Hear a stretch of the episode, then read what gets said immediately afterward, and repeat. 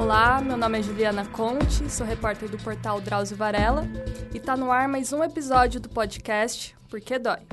E hoje nós vamos dedicar o nosso programa para falar só sobre dor crônica, aquela dor que persiste ou resiste por mais de três meses e é responsável por mais de 80% das consultas médicas. Só para vocês terem uma breve noção de quanto esse tema é importante, 37% das pessoas no Brasil sofrem algum tipo de dor crônica, tipo dor de cabeça, artrose, dor nas costas, fibromialgia e por aí vai. É, o Dr. Cláudio Correia, ele que é coordenador do Centro de Dor e Neurocirurgia Funcional do Hospital 9 de Julho, ele desenvolveu recentemente um guia sobre o assunto, voltado principalmente ao público leigo e ao nosso entrevistado de hoje. Boa tarde, doutora. Obrigado pela presença. É, Para mim é um prazer. Estou à disposição espero sanar assim, o máximo de dúvidas possíveis a respeito do tema. Bom, doutor, para começar, por que, que a gente sente dor? Bom, é, interessante porque muita gente sofre pela dor, né? Às vezes a dor é um sintoma que é quase sempre traduz por uma percepção de que alguma coisa não está indo muito bem. Mas é, ela é vital, sem ela praticamente o ser humano não sobreviveria. Uhum. Porque como nós falamos, ela primordialmente ela tem uma função de defesa.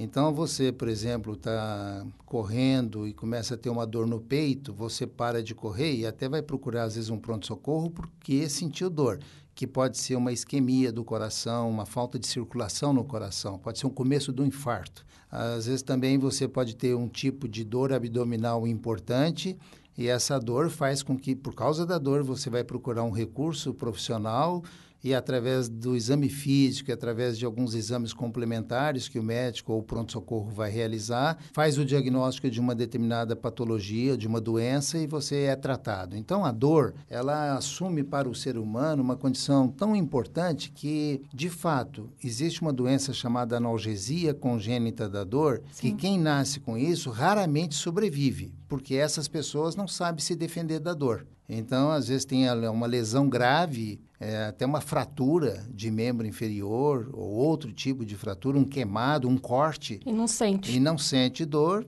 não dá atenção para isso, não é tratado adequadamente, pode adquirir uma infecção secundária, até generalizada, e raramente sobrevive esses pacientes assim.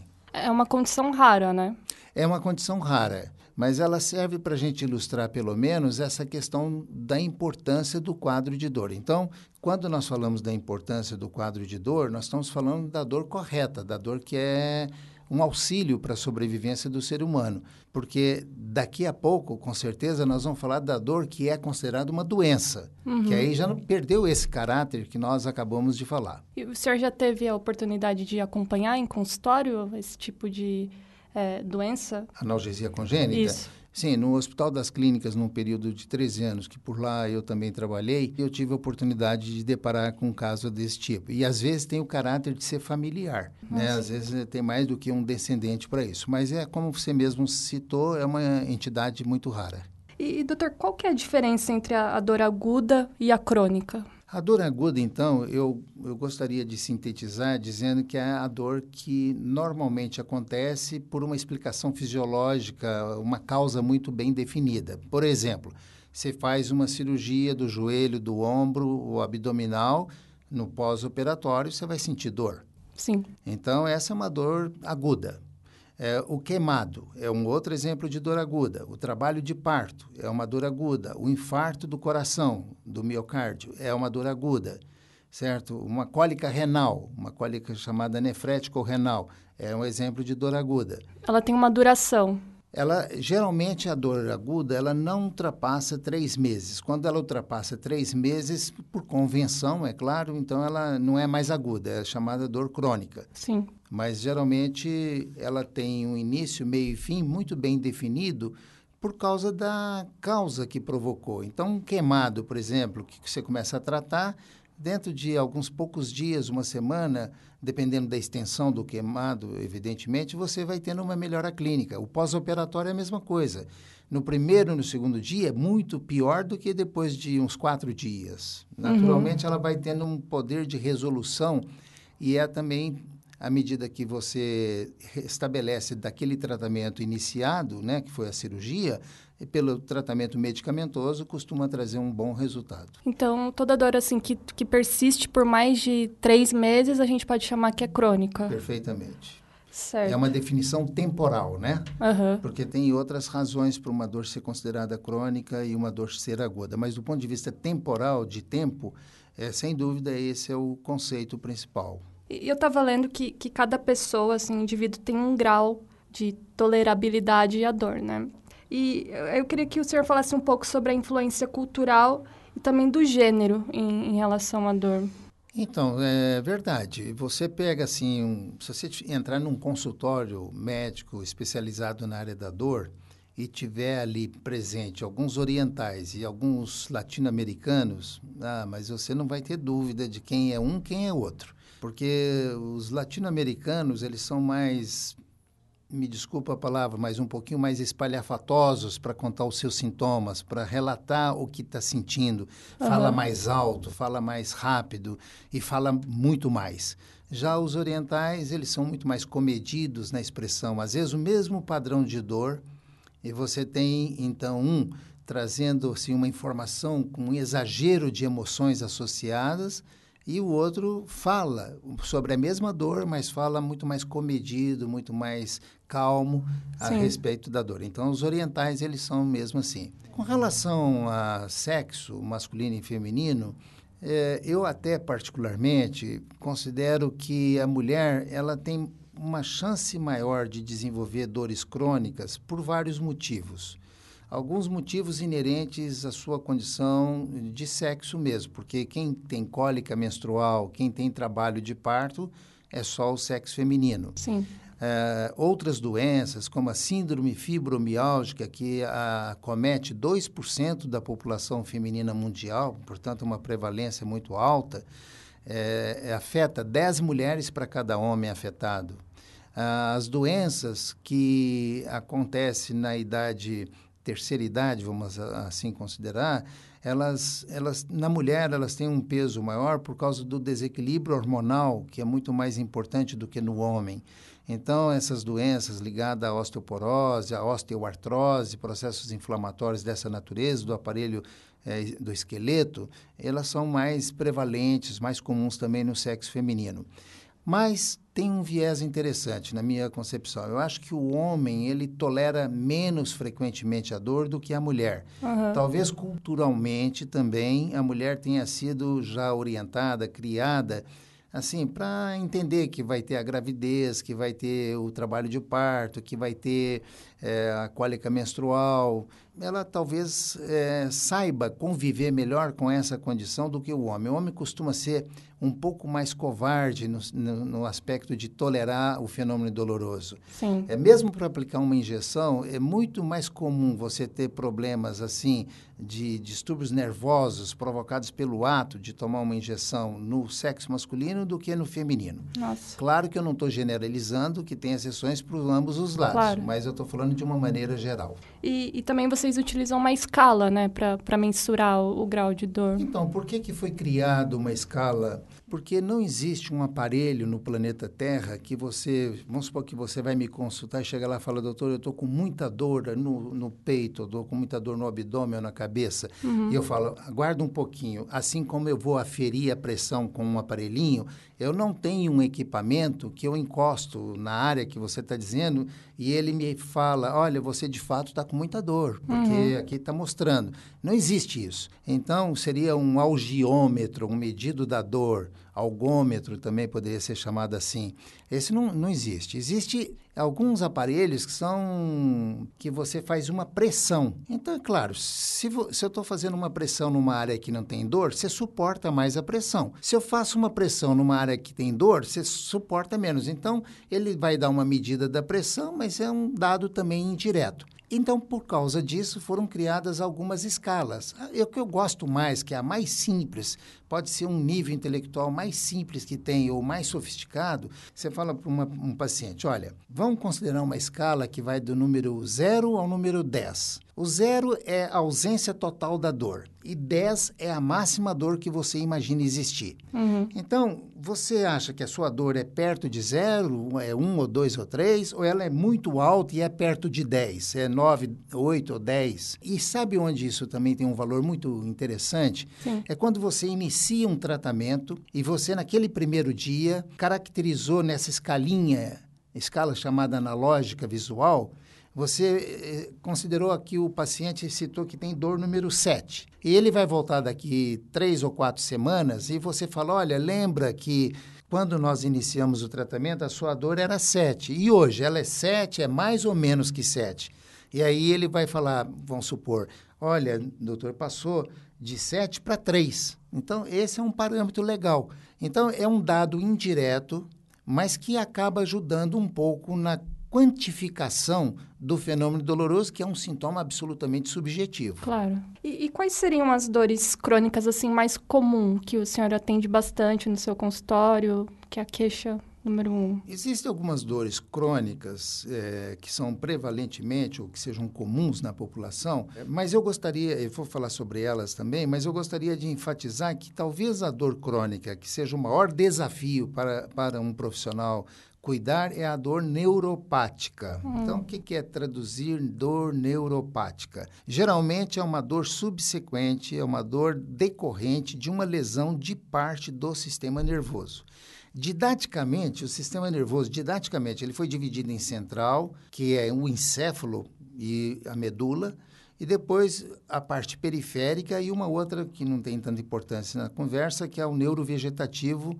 Essa parte do sistema nervoso é, neurovegetativo ou autônomo. E a parte do sistema nervoso central e o periférico, que são os nervos, plexos, raízes, tudo isso, quando lesado, quando lesado, pode trazer como sequela um quadro de dor. Hum. Então, às vezes, um ferimento na cabeça, um tiro, por exemplo, ou uma cirurgia, ou na medula, num acidente de moto, tá. ou arrancamento de plexo braquial, pode ser no motociclista também que teve um acidente, ou por ferimento, ferimento por arma branca. Então, às vezes, você vai ter, além de um déficit de força, porque a raiz nervosa tem fibras motoras, que está relacionada com o movimento, e tem fibras sensitivas, que você pode perder a sensibilidade e pode ter um quadro de dor decorrente dessas lesões.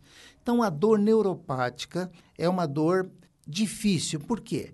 Porque normalmente, ainda hoje, no nosso mundo, que evolui bastante a cada dia, certo? Em termos de técnicas de, e descobertas na área da, da medicina, mas ainda não consegue, muitas vezes, restituir o tecido nervoso lesado. Então, por isso que, às vezes, em alguns casos, você tem sequelas definitivas. Por exemplo, o herpes zoster que é o povo chama de cobreiro. Uhum. Então, 10% dos portadores do herpes zoster, que é provocado pelo vírus da varicela, 10% vão desenvolver um quadro chamado de neuralgia pós-herpética.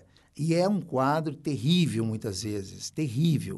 Porque o vírus da varicela, ele foi lá no núcleo, onde está a célula, o corpo do neurônio, uhum. não é nem na fibra que está distante, não é nem no axônio é lá no corpo do neurônio e cria um desarranjo muito grande. Então, às vezes, uma pessoa pode ter, que é portadora da neuralgia pós-herpética, às vezes soprar na região que ela foi acometida é extremamente desagradável e doloroso. A água do chuveiro, tomar um banho na temperatura normal, é extremamente é, ruim, pra, péssima, porque a interpretação desse estímulo, que deveria ser tão simples e natural, que é um estímulo tátil, ele vai ser interpretado como um estímulo doloroso, porque é uma perversão da percepção do fenômeno doloroso por causa da lesão neurológica. Mas né? isso não passa? Pode não passar. Se o paciente for viver mais 50 anos depois dessa enfermidade, às vezes ele pode cursar com um quadro de dor e ter Portanto, a necessidade de fazer uso do tratamento que vai com certeza ajudá-lo mas não dá direito ao médico de falar que vai curar. Por quê? Porque tem uma lesão que ainda hoje não é curável.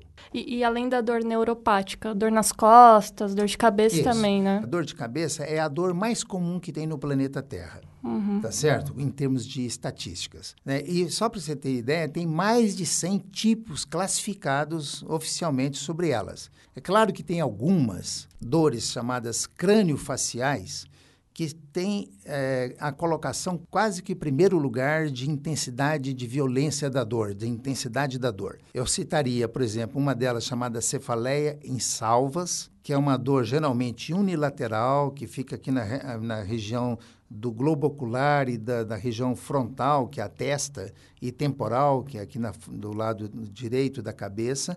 Geralmente é uma dor pulsátil, uma dor intensa, de, se for dar nota de 0 a 10 naquela escala que nós falamos há pouco, é 10.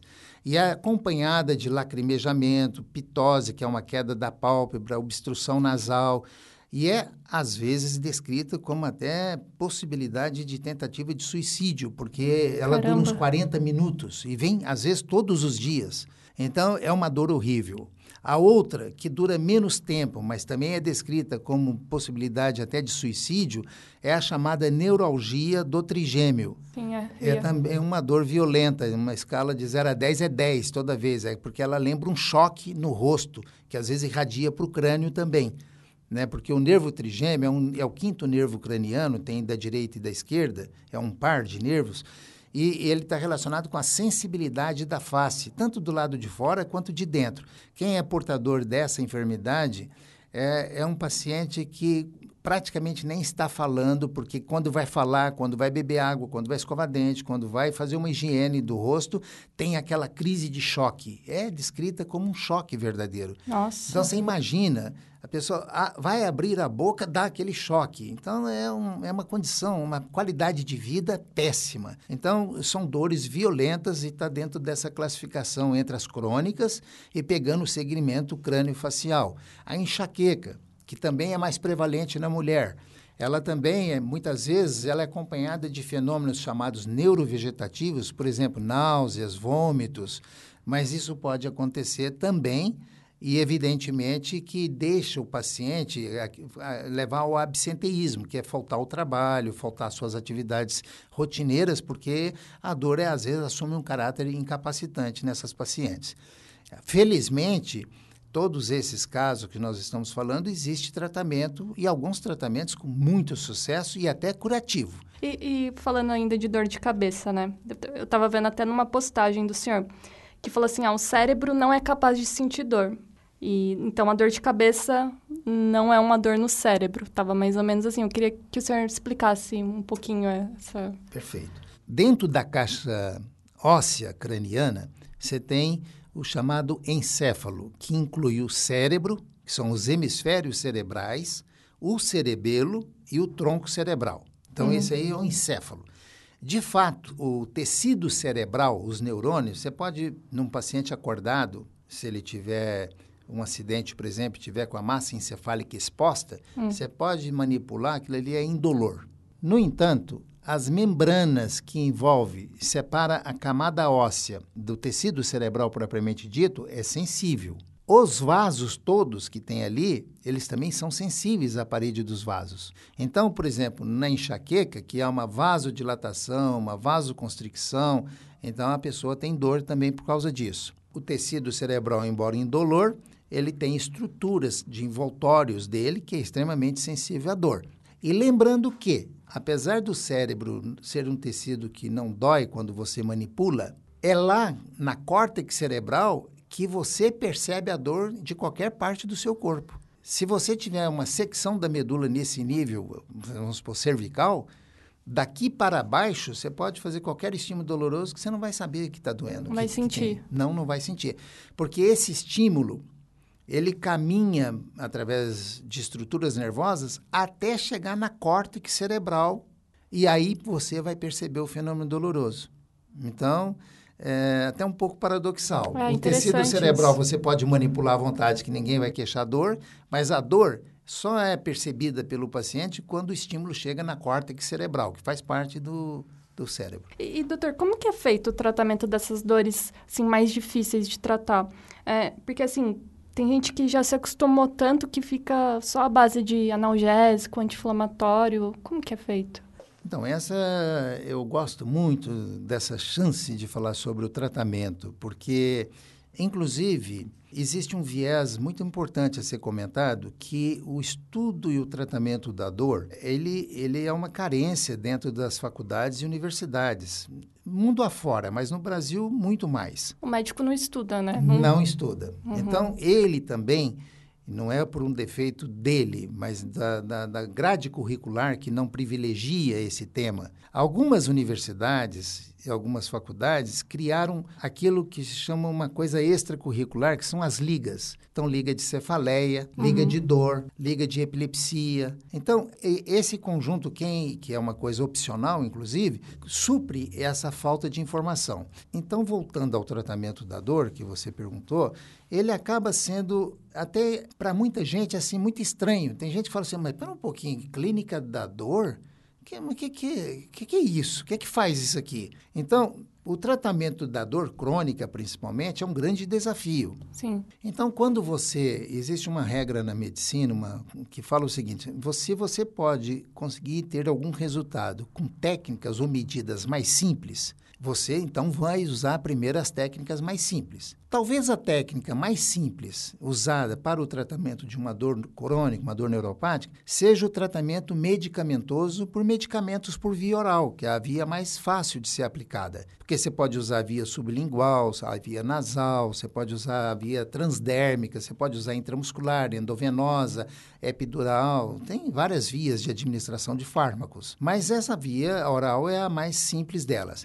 O mais interessante de tudo é que na dor crônica neuropática, muitas vezes analgésicos comuns não têm nenhum efeito. Nenhum. Você toma uma dipirona, um paracetamol, não funciona. Um tramadol, não funciona para isso. Interessantemente, você vai usar, às vezes, drogas que vão ativar o sistema que todo mundo tem, que é um sistema chamado supressor ou bloqueador ou inibidor da dor. Então, é como se você estivesse dando um medicamento para ativar um sistema que vai ajudar a bloquear a dor, que todos nós temos. Um exemplo muito simples. Quando você inadvertidamente machuca, vamos supor que você espetou sua mão numa agulha. Uhum. Você pode, se você colocar um, um, cronômetro ligado naquele momento, você vai ver que nos primeiros 10 segundos dói mais do que daqui a um minuto. Por quê? Porque o seu sistema nervoso, que recebeu essa informação de que teve uma agressão lá na mão, ele vai elaborar uma resposta, certo? E vai liberar uma série de mediadores químicos, endorfinas, etc., que vai, naquela região, fazer uma analgesia, certo? Uhum. Essas endorfinas. Então, quando você tem um quadro de dor crônica, você pode ativar esse sistema através de alguns medicamentos. E, surpreendentemente, os grupos mais eficazes para isso, como eu eh, enfatizei, não precisa ser e nem deve ser os analgésicos comuns. Eles são, por exemplo, os antidepressivos e os anticonvulsivantes, Nossa. que eles são chamados moduladores do sistema nervoso, fazendo várias funções. Um deles, por exemplo, é usado às vezes com crianças que, que têm um déficit de atenção na escola, certo? Que é um antidepressivo. Esse mesmo pode ser usado para quem tem enurese noturna, que são crianças de 8, 10 anos que ainda fazem xixi na cama. Esse mesmo pode ser usado como antidepressivo. Este mesmo pode ser usado muito bem como um profilático para não ter dor de cabeça, enxaqueca. Então você vê que não existe ainda uma especificidade muito grande de qual grupo farmacológico dos anticonvulsivantes e dos antidepressivos tem uma eficácia melhor. Lembrando também que às vezes o mesmo doente com o mesmo diagnóstico, você pode um deles responder melhor a um grupo farmacológico e o outro a outro grupo. Porque, embora todos nós sejamos humanos, nós não somos idênticos. Sim. Então, tem diferenças funcionais e anatômicas né, muito claras e também de resposta ao tratamento. Eu digo isso porque muitas vezes você faz uma prescrição e às vezes é, não explicou para o paciente, ele vai lá, tem, a, tem o costume de ler a bula, e, nossa, no mesmo dia liga, ou liga no dia, vai atrás no dia seguinte e fala, doutor, Assustado. eu fui lá por causa de dor e o senhor me passou um antidepressivo, eu não estou deprimido. Uhum. Então, é, vale a pena gastar alguns minutos explicando para o paciente o porquê daquele medicamento. Então, existem grupos farmacológicos importantes que vão otimizar o sistema que bloqueia a dor, principalmente a dor crônica, a dor neuropática, mas você pode, eventualmente, também lançar mão de opioides, alguns opioides que atuam na dor crônica, como a metadona, que é até mais potente do que a morfina. Né? O que está muito errado dentro desse contexto é a automedicação, que no Brasil não é uma coisa tão incomum, apesar de que em todas as oportunidades que eu tenho para expressar que isso é um grande inconveniente. Além de você fazer muitas vezes o uso inadequado, inconveniente de fármacos que não vão ajudar em nada, eles às vezes vão atrapalhar muito também. Sim. Vão provocar efeitos colaterais, vão desencadear outras doenças. E em alguns casos, pode até retardar um diagnóstico de uma doença que precisaria ter sido diagnosticada para ter sucesso. E às vezes retardou três, quatro meses esse diagnóstico e você compromete o resultado final do tratamento quando esse diagnóstico for feito, porque às vezes é tardio. É, até quem tem dor de cabeça, né, que fica tomando muito analgésico, depois ele passa a ter, às vezes, dor por causa de tomar remédio, é Isso é? que você falou chama cefaleia crônica diária. É. é a transformação de um quadro de uma dor de cabeça clássica como uma enxaqueca, Uhum. Numa outra que é pior do que essa primeira, que é a chamada cefaleia crônica diária, que é, a, é decorrente do uso abusivo, certo, de analgésicos, até corretamente indicados, uhum. só que usado abusivamente. Então são pessoas que às vezes quando chega na, numa consulta, eles falam assim, não, eu, doutor, eu tomo por dia 8 a 10 comprimidos Nossa. de tal remédio. Mas isso aí gera um efeito rebote e então acaba sendo um caso em que você tem uma dor cronificada diária e que para tratar esses pacientes, muitas vezes eles precisam ser internados até. Tem que ficar lá uns 10 dias, uma semana, 10 dias, para fazer uma adaptação ao desmame desse uso abusivo do analgésico e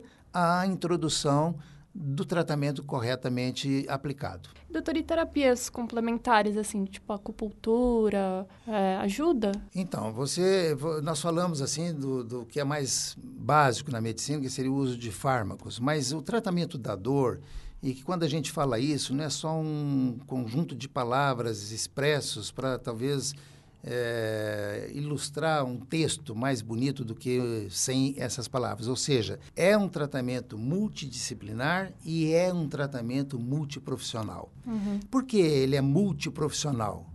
Por exemplo, eu sou neurocirurgião funcional. Na área de neurocirurgia funcional, acabo lidando muito com a área neurológica também. Uhum. Mas existe o fisiatra, que é, também na, dentro da minha da área de, de atuação para dor. Mas tem outras áreas fora da medicina. Então, tem a enfermeira, tem a fisioterapeuta, o fisioterapeuta, né? tem o dentista, tem o psicólogo.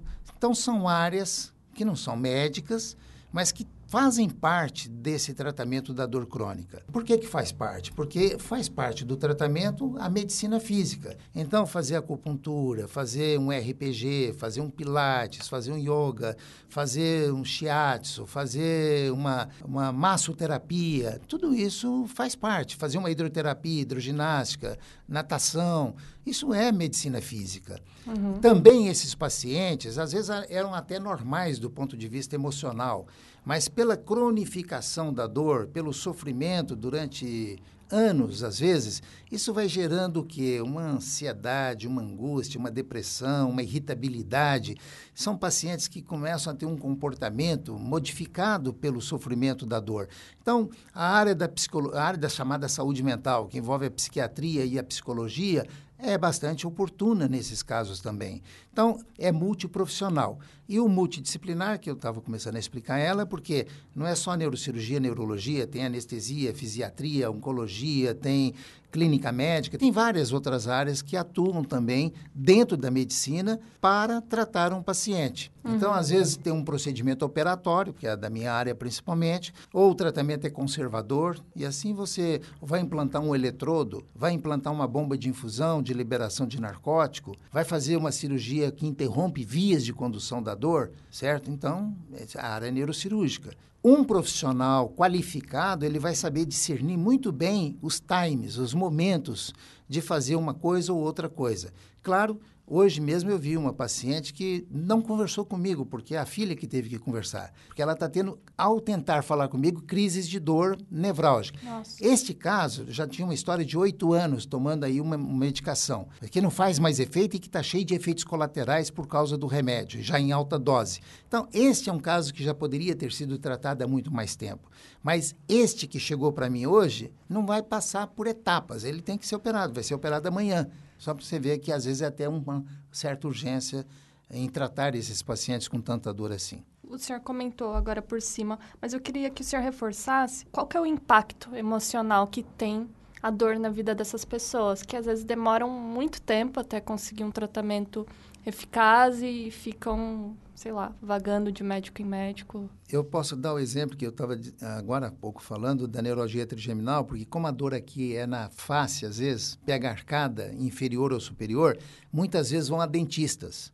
E mais uma vez eu não os culpo, porque durante a formação do curso deles também não teve uma matéria uh, abordando o tema corretamente. Então, às vezes, eles não têm a culpa de não fazer o diagnóstico. Mas por que, que eu estou dizendo isso? Esses pacientes, isso for, eu posso dizer que foram inúmeras vezes, chegaram assim, primeiro, doutor, ele, ele eh, tinha um dente, ele não achou nada, mas eu pedi para extrair, ele extraiu. E assim, chega desdentado, marcada toda, sem Nossa. nenhum, e não tem nada a ver com o tratamento. Então, eles, eles peregrinam, sim, com não só na área médica também, mas na área da, da, odontologia também, a procura de um recurso desesperadamente e às vezes por culpa do profissional ou por culpa da família ou por culpa do paciente, certo? O certo é que ele não é adequadamente, não foi adequadamente tratado num tempo que poderia ter abreviado tudo isso. E quando nada disso acontece, obviamente também não é uma expressão só para ilustrar bonito um texto, mas a qualidade de vida desta pessoa e da família que o rodeia fica absolutamente prejudicada, profundamente prejudicada. Ah, gera uma ansiedade, um, Sim. até um quadro Socialmente, depressivo. o paciente não tem, porque vai numa festa, porque vai querer receber alguém em casa para bater papo, né? conversar, uma conversa agradável às vezes, coisa que fazia no passado.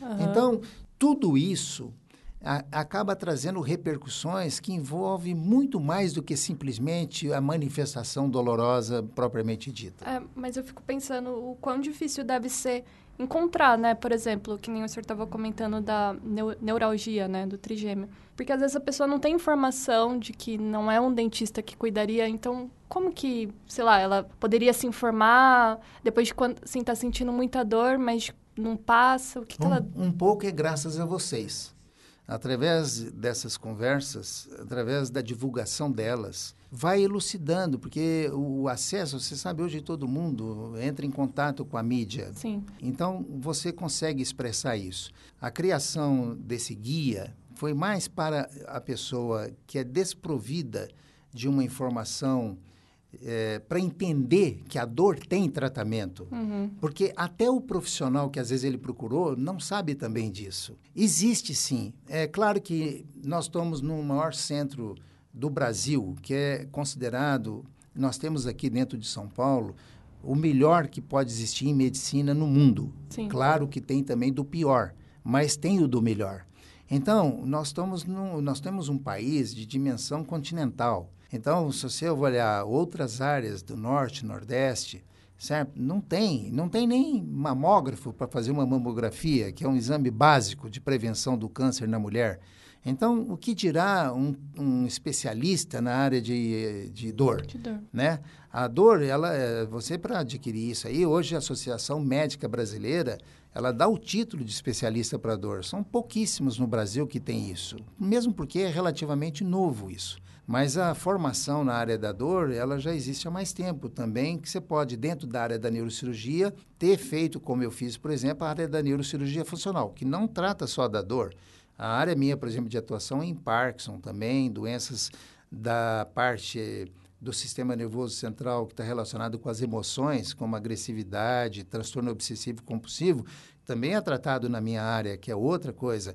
É, biópsias de tumores cerebrais, tratamento dos tumores, também é outra área da, neuro, da neurocirurgia funcional. Mas a dor como nós falamos aqui, é a maior prevalência de consulta no planeta Terra. Sim. Sem dúvida que ela é muito importante. Tem estatísticas variáveis, mas de 40% a 70% da população sofre de dor certo? E há uma carência muito grande no tratamento dessas pessoas. Aqui nós temos também hospitais públicos de excelência que trata as classes diferentes que não têm acesso a convênios ou, ou Particular. hospitais particulares. Mas tudo isso pode Claro que tem suas dificuldades. Nós temos um, um estrangulamento de vazão dessas pessoas para ter uma assistência adequada. Nem todos têm acesso, né? Mesmo que você faça todos os trâmites legais, é muito difícil você ter em curto prazo um atendimento adequado mesmo nesses hospitais chamados de referência. Então, doutora, a dica assim fundamental para esses pacientes que sei lá, estão sofrendo de dor há muito tempo, é tentar achar um especialista em dor, né? Isso. Uh, só para mostrar a importância da dor, muito pouco tempo atrás, você ia num pronto-socorro com uma queixa, então eles olhavam a frequência respiratória, pressão arterial, temperatura, uhum. batimentos cardíacos, frequência. Hoje faz parte disto é a pergunta sobre dor, hum. aquela escala que nós discu discutimos aqui. Então, faz parte. Tanto é que se o paciente chega é, referindo, é uma das primeiras perguntas, referindo uma dor de alta intensidade, ela passa na frente de outros que vão ser atendidos. Sim. Entendeu? Então, hoje já existe isso. Nos grandes, quase todos os grandes hospitais, para ter uma acreditação internacional, eles precisam disso. E isso está funcionando muito bem. Agora, Muitos poucos disponibilizam o tratamento, como nós temos lá no Hospital 9 de Julho, nós temos um setor para tratamento da dor crônica. Tá? Lá é um andar inteiro para isso, uhum. certo? E isso é pioneiro, isso é pioneiro. Bom, doutor, agradeço mais uma vez a, a sua presença. Obrigado pela explicação. Foi ótimo. Eu que agradeço a oportunidade, espero ter contribuído para essa população que às vezes não tem a noção exata de que tem um caminho a ser seguido quando a dor é o sintoma principal. E esse foi mais um Porquê Dói. E para quem não sabe, dentro do site Drauzio Varela, nós temos também um outro podcast, o Entre Mentes, que é só sobre saúde mental, e o Drauzio Cast, com áudios que o Dr. Drauzio gravou ao longo da carreira dele. Vale a pena conhecer também. Obrigada e até a próxima!